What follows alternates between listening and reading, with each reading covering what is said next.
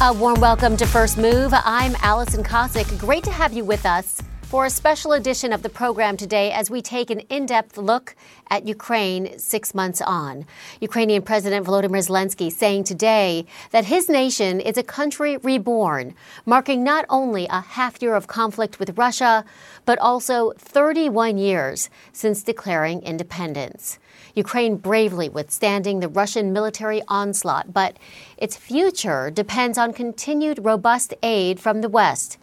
Joining us on the show to discuss Ukraine's future and its ongoing struggle for survival, Yuri Vitrenko, the former Minister of Energy and the CEO of state owned energy giant Naftogaz, whose job it is to maintain crucial oil and gas supplies during wartime. Plus, Andy Hunder, president of the American Chamber of Commerce in Ukraine, on the resilience of local businesses who refuse to back down in the face of the Russian threat also the resilience of the human spirit. We'll check in once again with Daria Kristinko, a resident of Kiev, forced to flee her country and begin a new life as a teacher in Poland. Ukraine's humanitarian crisis continuing to transform Europe. All that and much more. But first, a look at global markets. U.S. stocks on track for a flat open following the S&P's third straight day of losses.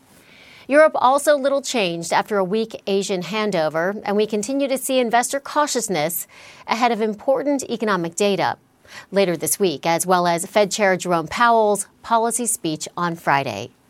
Also today, oil on the upswing, with Brent once again trading above $100 a barrel, plus another day of weakness in the euro, which remains below parity with the U.S. dollar.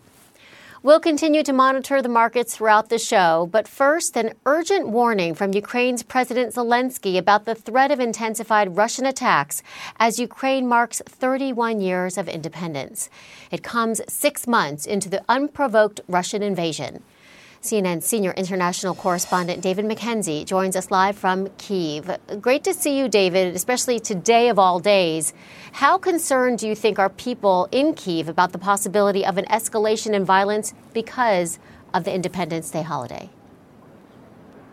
Well, uh, Alison, part of the answer to your question is what you see behind me. There are throngs of people here in this extraordinary line of burnt out and abandoned tanks and APCs from the Russians that were uh, put here on the street as a kind of uh, commemoration, a, a, a, Russian line of defeat, as it were. This uh, fight has been going on for six months today. This is also an important anniversary, the independence from the Soviet Union. And people have been asked to not gather, to stay inside, to stay safe because of that threat. But at least behind me, you can see many are ignoring that to celebrate this day because it's been a long fight this six months.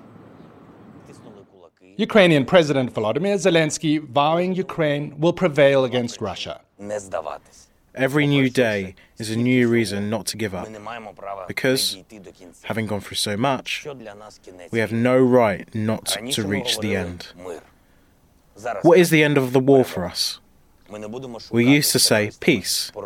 Now we say victory.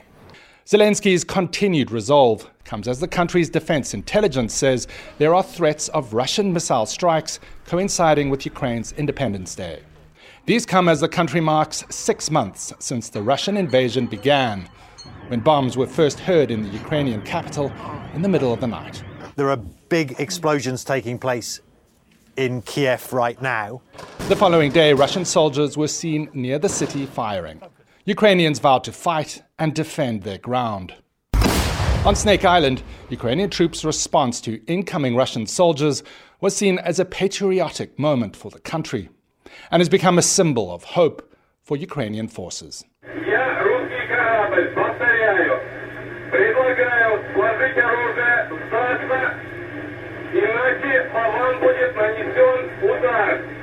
Как поняли меня? Прием!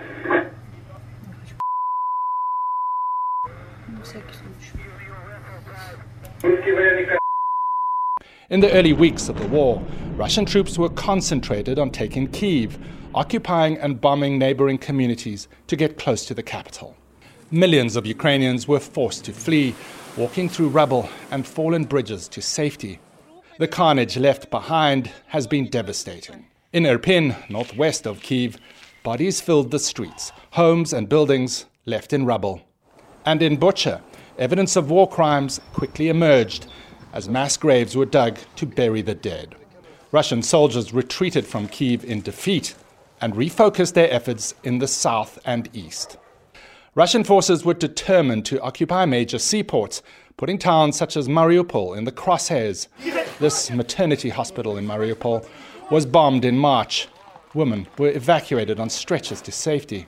This woman, a day before going into labor, walked down flights of stairs in the destroyed hospital to get to safety. And this theater, serving as a shelter for children, was bombed, despite a warning seen from above in large Russian letters that children were in the building. The fighting in Mariupol would continue for months, coming to a head at the Azovstal steel plant, where soldiers and the remaining civilians were seeking shelter. The situation was dire. It's a very difficult situation. Uh, we have very little water, uh, very little food left. The situation is critical. It's beyond a humanitarian catastrophe. In May, civilians were finally evacuated from the plant but many Ukrainian troops fighting to protect the plant were taken prisoner. In recent months, fighting has been concentrated in the eastern region of the country, the site of an eight year battle between Ukraine and Russian backed separatists. CNN visited the region and met many suffering through the shelling, including 86 year old Lydia, who was stranded and unable to evacuate. She tells us she recites prayers to get through the night. I never imagined that my end would be like this. And now the most pressing situation lies at the nuclear plant in Zaporizhia, where renewed shelling has occurred in recent weeks. The largest nuclear plant in Europe has posed a threat of nuclear calamity for months. Russia took control of the plant in March. A new video shows they are using the plant to store Russian military vehicles. As Ukraine passes this grim milestone, the concern is with winter approaching that the international community's support for Ukraine will be tested with rising food prices and rising energy costs to heat homes. Are you not afraid that the international community, your partners, may begin to tire of this war? I call it fatigue syndrome. Yeah, and uh, for me, it's a, one of the main threat, and we need to to work on with this uh, threat because we, we need to speak like with you, to communicate, to ask uh, people, don't uh, be on this fatigue mode, because this is very, very dangerous for us. Well, that is the worry here from officials, is that fatigue will set in and perhaps a united front, which is uh, helping Ukraine, uh, to eventually possibly defeat Russia or at least hold them back might waver. For now, that seems, at least, Alison, that is not the case.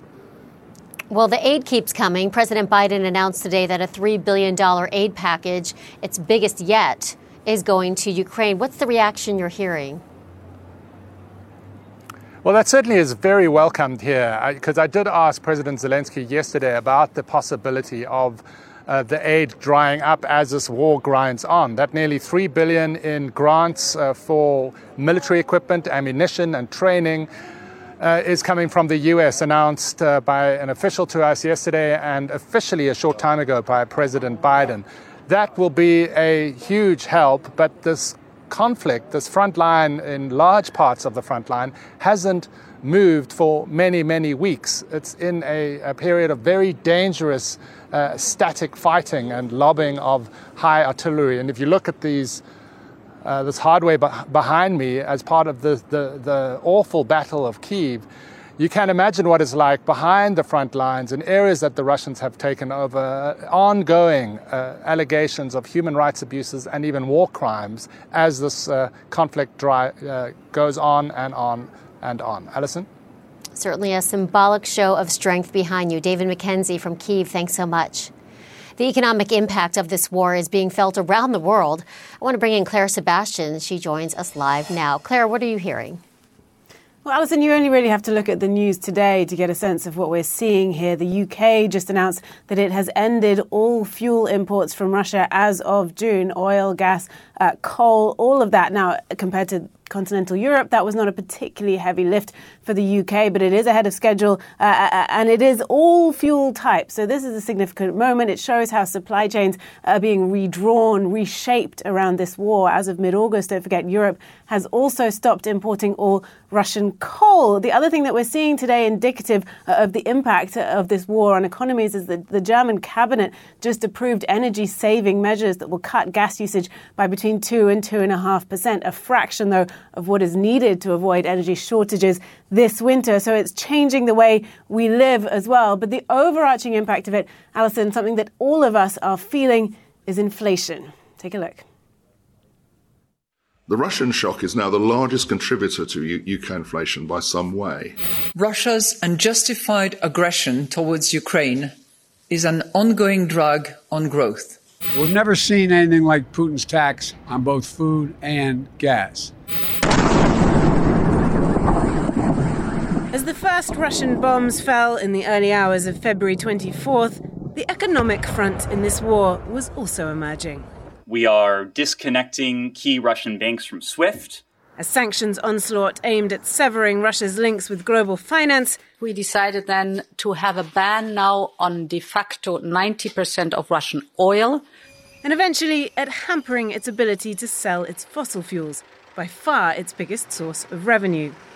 Six months in, Russia has fought back, cutting off the gas to parts of Europe, causing it to ration energy to avoid winter shortages and bringing soaring inflation that threatens the post COVID recovery.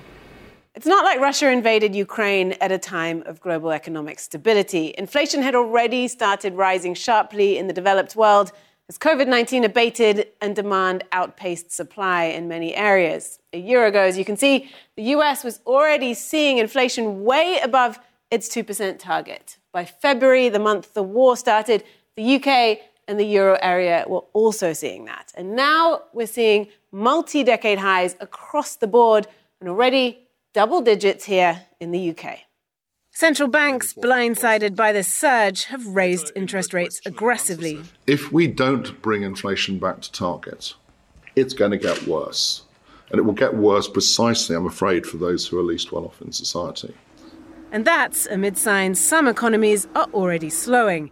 US and UK GDP fell in the second quarter, German growth flatlined. The challenge, I don't think, is to bring down inflation. The challenge is to bring down inflation without blinking too much when the economy goes into an unavoidable recession in response to not a monetary, but a real shock. So get used to the idea that you're going to have to continue to raise rates through a recession. Yes. A more dangerous consequence for the world's most vulnerable has been the disruption to the food supply chain. Russia and Ukraine play a critical role in supplying wheat, sunflower oil, and fertilizer to global markets. Before the war, many countries, including some of the poorest countries in Africa and the Middle East, completely reliant on their exports.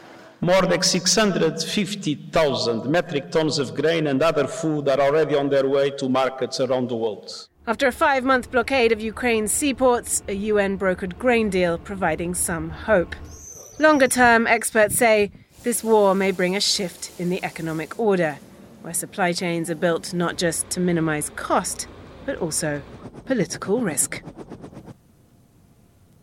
You know, I think that's the point, Alison, is that in terms of economics uh, on the international arena, there is a before and after this war. It's not like if the fighting so- stops, suddenly Europe is going to start on a large scale buying Russian gas uh, and oil again. So that is the key point of this. Economies are having to be redrawn and reshaped to adapt to this new reality. Claire, you mentioned how Russia hit, has hit back during this war, but I'm wondering how Russia's economy is doing. I mean, we've seen international sanctions to big international companies leaving Russia. Is any of that having an impact on Russia's economy?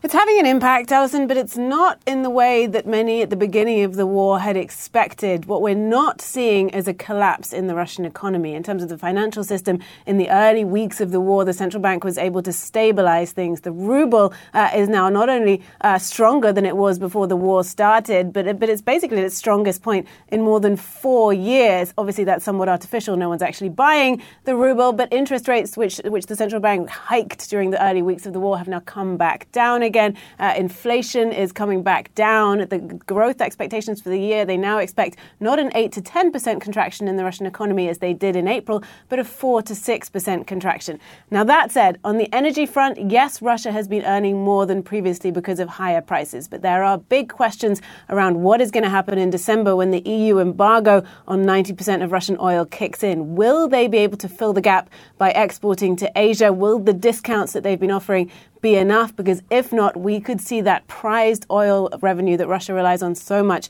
start to come down, and that will really impact the economy. And we will be watching that as well. Claire Sebastian, thanks so much. These are the stories making headlines around the world. The U.S. says it has carried out airstrikes on facilities in Syria used by Iranian backed military groups.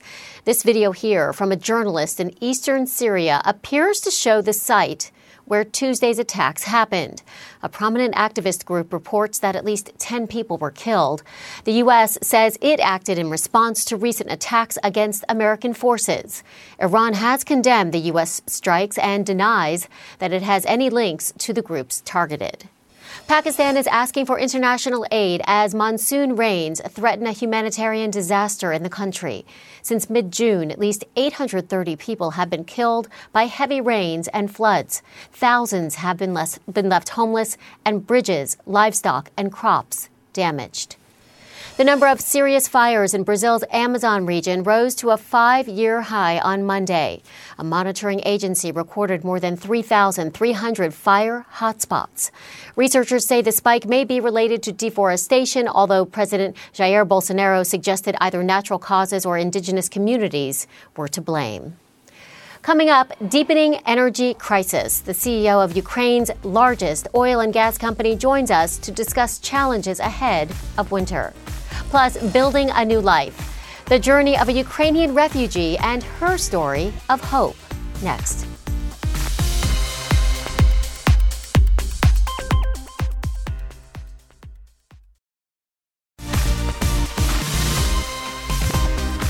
Welcome back. Natural gas prices keep rising in Europe as the war in Ukraine continues.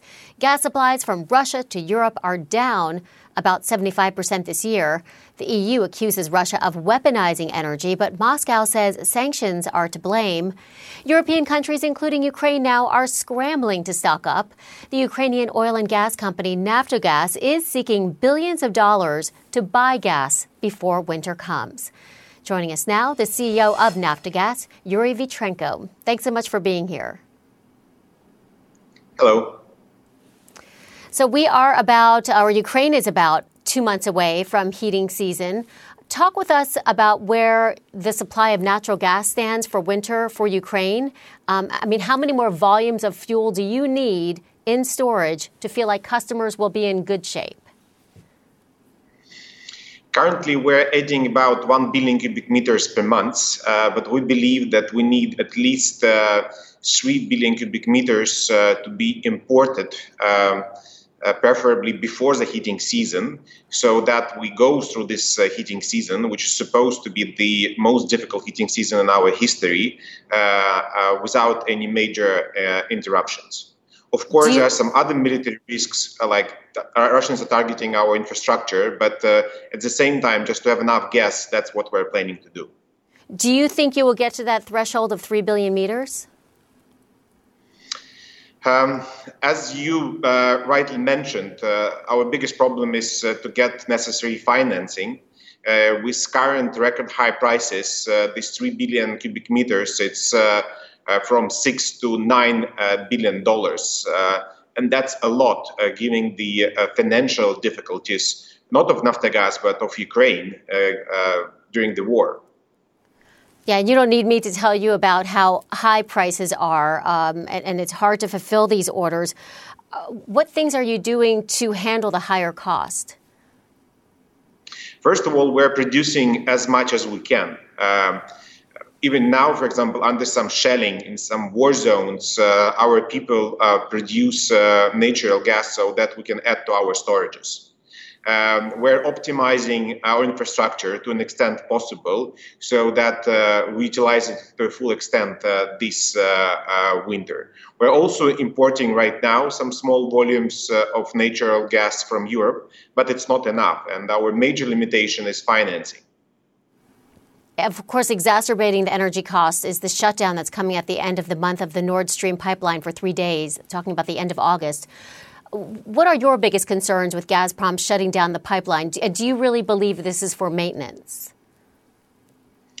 Um, I don't believe that it's for maintenance. Uh, they're putting some pressure on uh, on Europe uh, to uh, not just to end sanctions, but to make uh, uh, Europe and the whole civilized world to accept. their rules of the game, their request to change basically a world order. And I'm not exaggerating. That's Putin is public into your eyes um, uh, about that. So that's why uh, they use uh, gas as, as a weapon. They use energy as a weapon, again, to put more pressure on people, to put more pressure on uh, Western governments.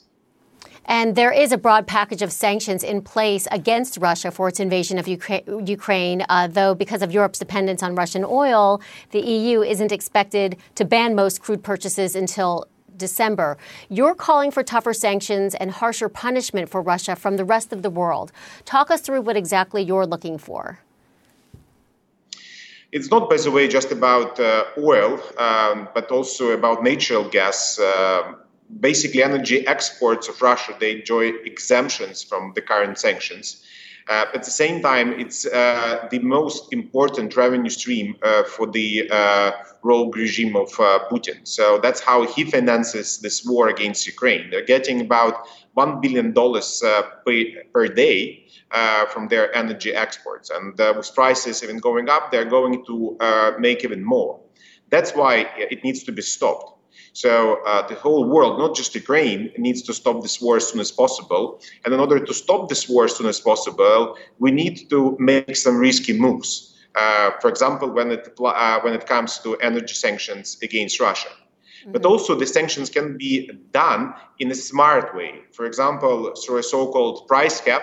Um, we advocate for some adjustment. We would even call it a transfer cap, uh, meaning that uh, importers of Russian gas and oil can still buy Russian gas and oil, but uh, they can transfer um, money to Russia only up to a certain um, threshold uh, per thousand cubic meters of a megawatt hour per barrel of oil. Um, in such a way, uh, the world makes sure that uh, Putin gets less money uh, also it incentivizes uh, Putin to stop this war because he will be able to get the rest from the full price and this mm-hmm. transfer cap uh, uh, when he withdraws from Ukraine, when he stops the war and pay reparations. So we believe it's a smart move. Uh, that that is a risky move, but at the same time, uh, we need mm-hmm. some real actions, some tough actions to stop Putin's war. Mm-hmm.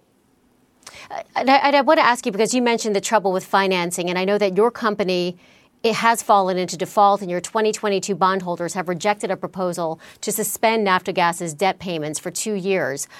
What does this mean for your ability to operate, and what are Naftogaz's next steps? It's a tough situation for us because, um, uh, for example, last year uh, we made everything possible and impossible uh, to be back in black. We were profitable after a year of uh, losses. Uh, we gained some financial strength right before the war, and we were confident about our future. And then with the war, um, the government uh, had to start a nationwide program of debt restructuring, and because we're a state-owned enterprise uh, the government uh, insisted that we also ha- uh, have to restructure um, our debts. That's why we had to do it. Of course, it limits uh, our um, capacity and our ability now to access uh, global capital markets, and it's very unfortunate because that's exactly when we need it.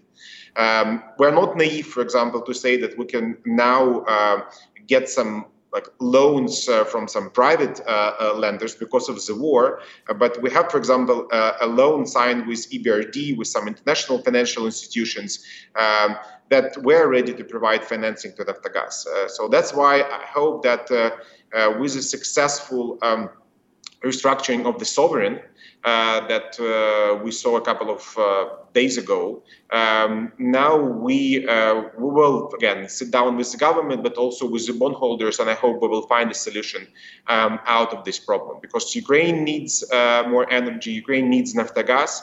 Um, uh, to provide security of supply to Ukrainians. Uh, Ukraine needs Naftogaz also for the upcoming uh, recovery assets uh, for the energy mm-hmm. transition. That's something that we're doing even now, despite the war. That's why we need to be uh, in good financial shape. Right. All right. Yuri Vitrenko, CEO of Naftogaz, thanks so much for coming on the show. Thank you. After the break, six months into Russia's war in Ukraine and a determination among businesses to keep going. The results of a survey that may surprise you. That's next. Welcome back to First Move. I'm Alison Kosik. U.S. stocks are up and running this Wednesday, and mostly flat open with the Dow and the S&P 500 hovering near two-week lows. Investors remain in a wait-and-see mode ahead of Friday's big speech from Jerome Powell. Investors worry that the Fed chair will take a hard line on inflation and interest rates amid conflicting signs on the health of the U.S. economy and the all-important consumer. Nordstrom shares, though, are falling sharply in early trading after cutting its full year forecast due to what it calls softening consumer demand. This comes after a similar warning this week from competitor Macy's. Also today, shares of Bed Bath & Beyond are beyond volatile once again. The stock rallying on reports that the troubled retailer has secured a fresh loan lifeline. Shares plunged last week after investor Ryan Cohen sold an almost 10% stake in the firm. And shares of Peloton rallying as well on news that it struck a deal to sell its stationary bikes where else but on Amazon. Six months on from the Russian invasion, the, the American Chamber of Commerce in Ukraine is revealing the resilience of its members. They include Ukrainian divisions of major American brands, including 3M, Abbott, AB InBev, Visa, and Coca-Cola. It found 72% of member companies remain fully operational. 96% plan to continue operations in Ukraine next year, and 83% are paying full salaries. And just over a fifth say their company's assets have been damaged. That could be factories, offices, or storage facilities. I want to bring in Andy Hunder. He is the chamber president. Thanks for coming on the show today. Hi, thanks for having me. Let's kind of take a temperature check. We've, you know, we are three, we are six months in in, in this war in Ukraine. How are member businesses doing? What are the biggest challenges you see for them, and what's the outlook for businesses there? Well, Alison, I think what the, the survey clearly shows is the amazing resilience. I mean, we see the resilience that Ukraine and Ukrainians are showing on the battlefields, and this survey shows the resilience that's being shown on the business fields. Um, I think you know 72% of the members uh, are fully operational, and there is uh, hope and uh, belief in the future. 96% of the members are ready to continue working throughout 2023.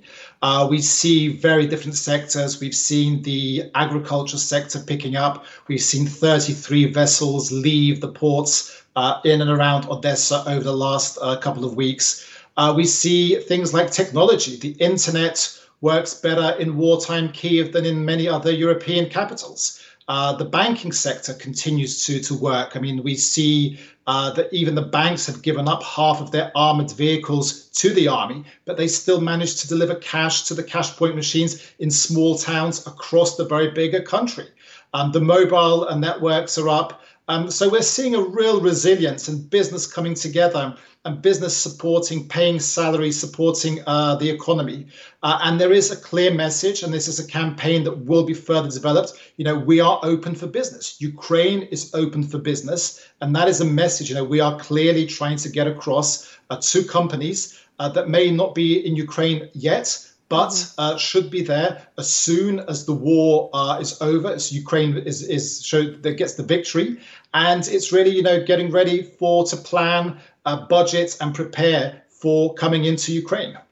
Yeah, and, and the resilience of these businesses is really incredible that you speak of. But there are challenges, aren't there? What, what are the challenges you're hearing from businesses? Well, uh, the challenges are, are clear. I mean, the number one is the safety and uh, security of uh, employees. I think that is the real uh, number one uh, challenge because, you know, we still uh, during the course of today, there have been three times in Kiev the air raid sirens keep going off. Uh, so I think you know we have seen the damage to the business. I think the logistics, the transport costs uh, are a big challenge. Uh, there's a decline in um, imports and export operations, and uh, in partners businesses. Many companies have lost clients uh, but still they are, they are resilient. So the message we're trying to get across is do business with Ukrainians because it's now you know so important to keep the economy six months into this brutal war that Russia has launched against uh, Ukraine.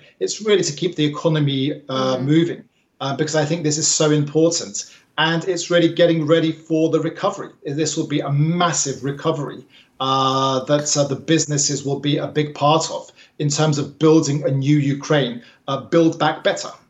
Right, and you, and you are looking ahead. You're looking to when the war does end. But at this moment, six months in, it's hard to see an end for it. How difficult is it for you? And I know you're going to Washington, D.C. next week. How difficult is it to get investment for massive reconstruction that would come after? How difficult is it to get uh, people, you know, companies and, and offers to just to hand over money as this war just drags on with so much uncertainty about how it's going to end?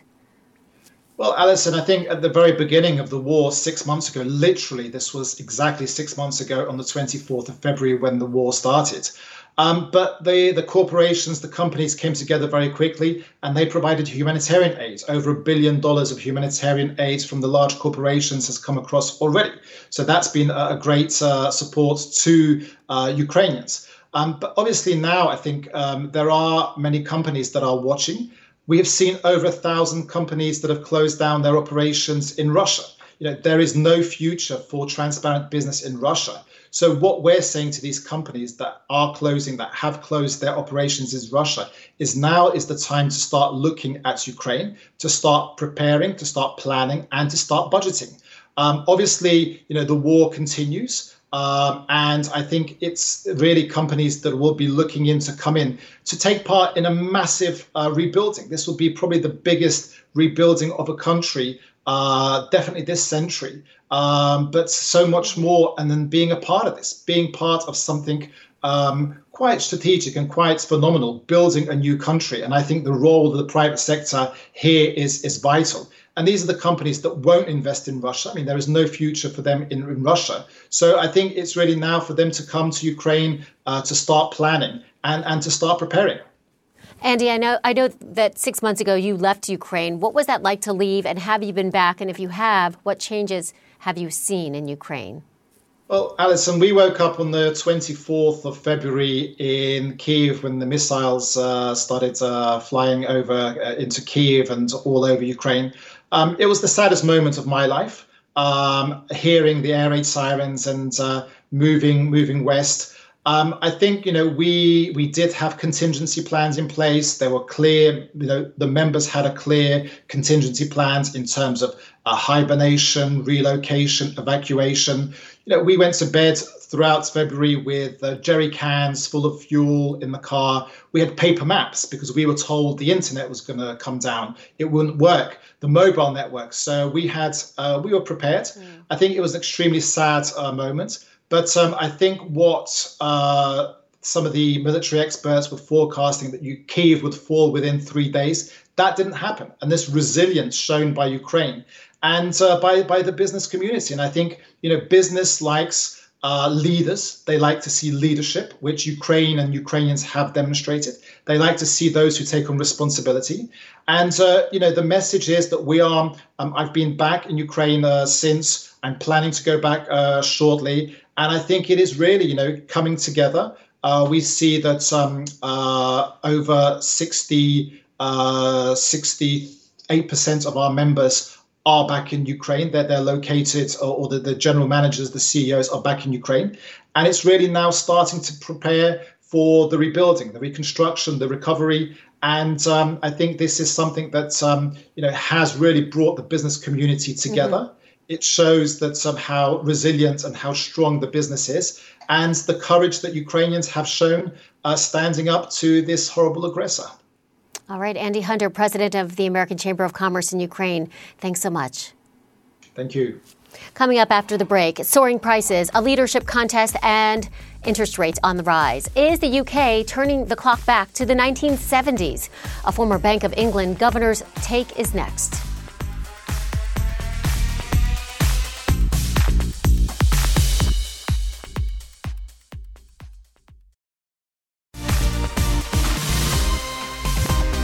The UK's economic situation is becoming more precarious. Citibank is predicting inflation will climb to over 18%, a level not seen in Britain since 1976. Back then, just like today, shoppers saw soaring prices, and the ruling party was in the throes of a leadership change. The UK economy shrank slightly in the second quarter. That's the first quarterly downturn in over a year, and inflation is racing to into the double digits. Howard Davies is the former deputy governor of the Bank of England and the author of The Chancellors Steering the British Economy in Crisis Times. He told Richard Quest he sees similarities with the 70s. I was in the Treasury in 1976 and can vividly remember the IMF delegation coming in to tell the government that they couldn't spend any more money. And now we're not quite at that point yet, though, if some of the more fanciful plans of the Conservative Party candidates for the prime ministership were, were actually carried through, then we might find ourselves in that position. So we're not quite as bad as we were in 1976, but uh, it, it's not a good situation. Uh, but of course, you can always say that there's no situation so bad that it can't be made a bit worse by an unwise political intervention, and that's what's worrying people here. What's the one thing that worries you most economically? If you take the the, the situation in the world at the moment, UK, EU, US, you you pick. What's the one thing that's giving you most collywobbles? I think it is um, China, because we've not been in this situation recently where you know it's been so dependent on what's going on uh, in China, and we don't understand that so well as we understand what goes on in the US. So when everything depended on the US economy. You know, a lot of people kind of understood that and they knew what they, what to look for. In China, it's quite difficult. Even China watchers like me, and I have worked with the Chinese regulators for a long period, I still find it quite difficult to follow just what is happening in the Chinese economy. And if the Chinese economy did fall out of bed in a clumsy way, then that would be uh, an additional problem which we wouldn't like. Coming up after the break, the lessons of the war taught by a refugee. How one teacher who fled the fighting is helping Ukrainian children in Poland. That's next. We've just learned British Prime Minister Boris Johnson has been in Kiev on this Independence Day. Here he is meeting Ukraine's President Volodymyr Zelensky. The two have been close allies since the war began six months ago. Six months of war has forced millions of Ukrainians to leave their homes, seeking safety beyond the country's borders. Hundreds of thousands of them have ended up in Germany. CNN's Lynda Kinkade has some of their stories and what life for them looks like now. Nearly 1 million Ukrainians have fled to Germany since the start of the Russian invasion, according to the United Nations. Berlin is a popular landing pad, given its proximity to Poland, Ukraine's neighbor. We have about 25,000 people currently accommodated in our reception centers throughout Berlin, both Ukrainians and asylum seekers from all over the world, and we only have a few hundred places left. As you can see here, we will soon reach the maximum capacity of our reception centers. With private accommodation growing scarce, many are looking to other options. More than 400 refugees now reside in a container village on a runway at Berlin's abandoned airport, Tempelhof. One of the residents is 28 year old Roman, who lost his legs after an artillery attack in eastern Ukraine. He hopes to receive true prosthetic limbs, but it takes time says his wife. Medical care is good. The only problem is the waiting time. But that's normal. Here there are laws, not like at home. We are just used to other laws and procedures faster medical appointments, faster treatment. Here it's better quality, but it takes longer. A few containers down live Yasin and Albina, who's four months pregnant. After leaving Mariupol to seek safety in Berlin, they see a future here. We are going to have a baby here. We are going to stay here. We, we like Berlin so much, and we already found lot, lot, uh, lots of our friends here. Here's nice man, man, mentality and very good people, uh, no angriness. Ukrainian journalist Svetlana lives at Tempelhof with her mother and daughter. She's most concerned about her 14 year old child's mental health. I see my daughter need, need help because she, she's very nervous uh, after the war. Uh, for, for me and for my mom, it's easier, maybe because we are adult, uh, but for a child, it's very difficult. Here at an abandoned airport runway, just a few of the millions of Ukrainian refugees whose lives have been completely upended over the past six months. Lynda Kinkade, CNN. Daria Krysenko was forced to leave Ukraine at the start of the war. We were hiding in uh, basements in bomb proof shelters, uh, hearing those sirens. It was very difficult and very scary. You need to focus on what is needed to save your life. I knew we need to go. Daria took her son and two cats and left Kiev for her parents' city. After her month after her mother began having health issues, she once again packed up her family, this time fleeing to Poland. There she was hired as a teacher by CARE, a humanitarian organ aid organization working to help Ukrainian refugees settle into a new reality. Daria says she's more than just a teacher to her students. And Daria joins us now. Thanks for joining us. Hello, Alison. Thank you. Hi. So, t- talk with us about how you're doing today. I, obviously, you, you fled since soon after the war began. You've settled in Warsaw, at least for the time being. How are your son and your mom doing? What have the past six months been like for you? Well, it's been long and short at the same time. It feels like forever and one day. And we are okay because we are in safe place and we started living normal life again. No sirens no shelling. And i i am part of a care team now and i am happy to help other refugees and children and their parents. My mom is getting better and better because it's calm and normal life it of course helps. And my son is uh, part of summer in the city program. He goes which is uh, summer day camps where children can participate in different sport activities and integrational activities. So i think it's it's all very well and back to normal. Back to normal. Wow what's it been like teaching uh, ukrainian refugee children what are the things and the feelings that they talk to you about? I know that you've said that you're more than just a teacher to your students.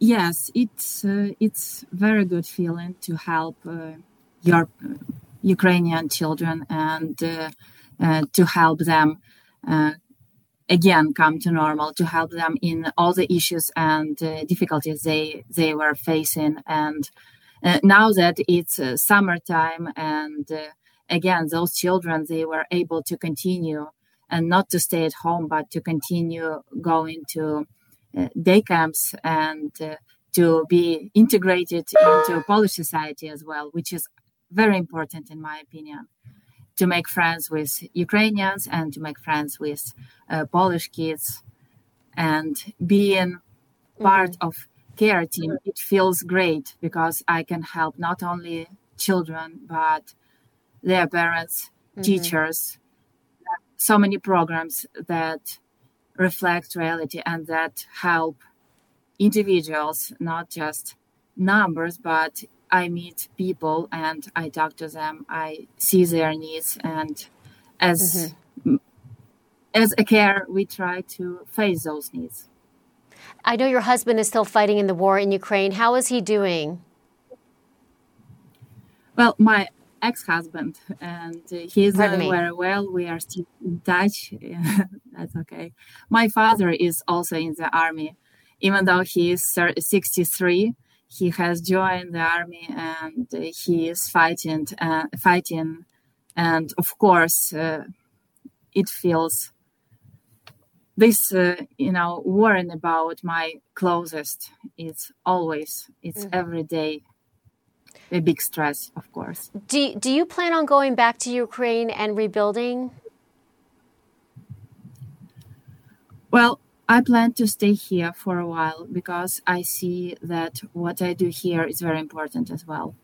Uh, helping ukrainian refugees who flee from war and whom i can talk and help it gives a lot of um, you know it strengthens me from the inside and uh, it gives me feeling of being needed and of doing something very very important. And of course i want to return to ukraine and of course i hope when the war ends i'll be able to go back and to rebuild the country and also to help those who are in need well, you are certainly one of the heroes in all of this, Daria Hrysenko. Thanks so much for all that you do. Thank you. As the war in Ukraine reaches the six month mark, organizations are still on the ground helping. Find out how you can help them by visiting cnn.com slash impact. That's it for the show. I'm Alison Kosik. Follow me on Instagram and Twitter at Alison Kosik. Thanks for joining us. Connect the World with Becky Anderson is next. I'll see you tomorrow.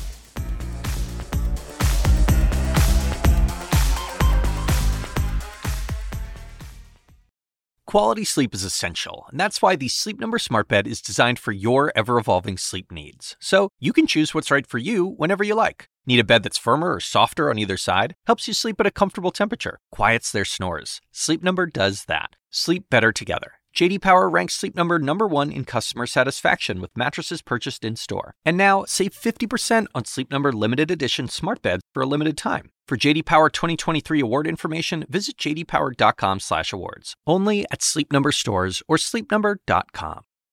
I'm Dr. Sanjay Gupta, host of the Chasing Life podcast. In honor of our 10th season, we want to hear from you. Leave us a message at 470-396-0832 and tell us how you chase life. It could be used on an upcoming episode.